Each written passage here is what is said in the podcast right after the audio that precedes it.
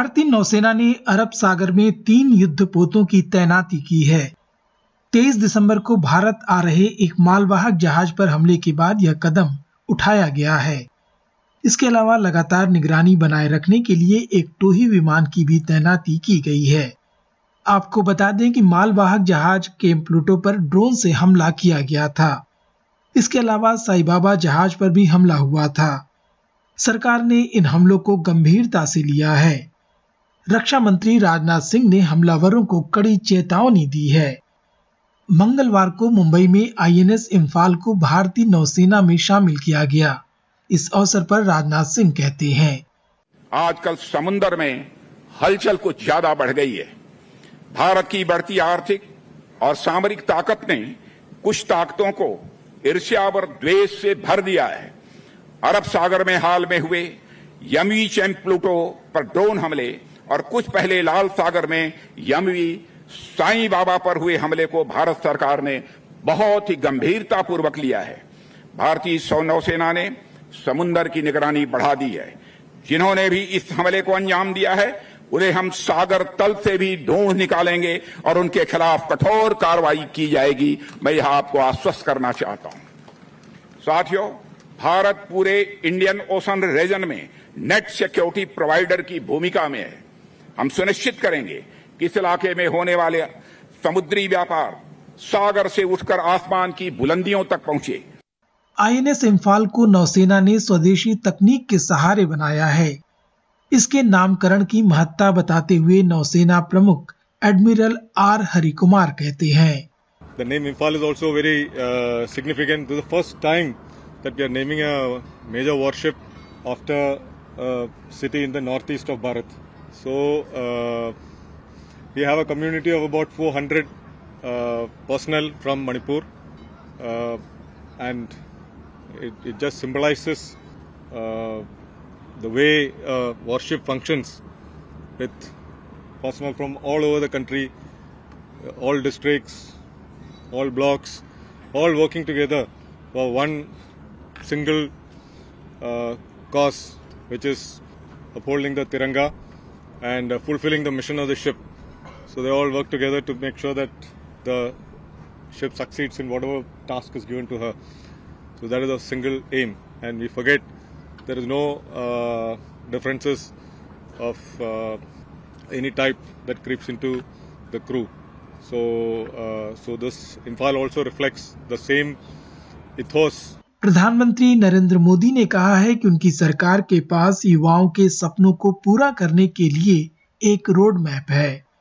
मंगलवार को वीर बाल दिवस के अवसर पर आयोजित कार्यक्रम में बोलते हुए प्रधानमंत्री मोदी ने कहा कि भारत नई बुलंदियों को छू रहा है। आज भारत उस स्टेज पर है, जब बड़ी वैश्विक चुनौतियों के समाधान में भारत बड़ी भूमिका निभा रहा है। अर्थव्यवस्था हो, विज्ञान हो, अनुसंधान हो, खेल हो, नीति, रणनीति हो, आज हर पहलू में भारत नई बुलंदी की तरफ़ जा रहा है। और इसलिए ही मैंने लाल किले से कहा था, यही समय है, सही समय है। ये भारत का समय है। सिख गुरु गोविंद सिंह के दो बेटों की शहादत की याद में आयोजित वीर बाल दिवस के अवसर पर प्रधानमंत्री मोदी ने सिख गुरुओं की भूमिका की सराहना की। गुरु गोविंद सिंह जी और उनके चारों साहेबजादों की वीरता और आदर्श आज भी हर भारतीय को ताकत देते हैं।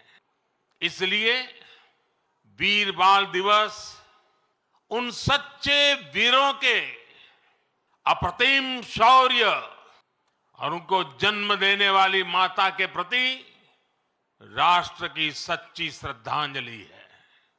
भारतीय कुश्ती संघ से जुड़ा विवाद और गहराता जा रहा है।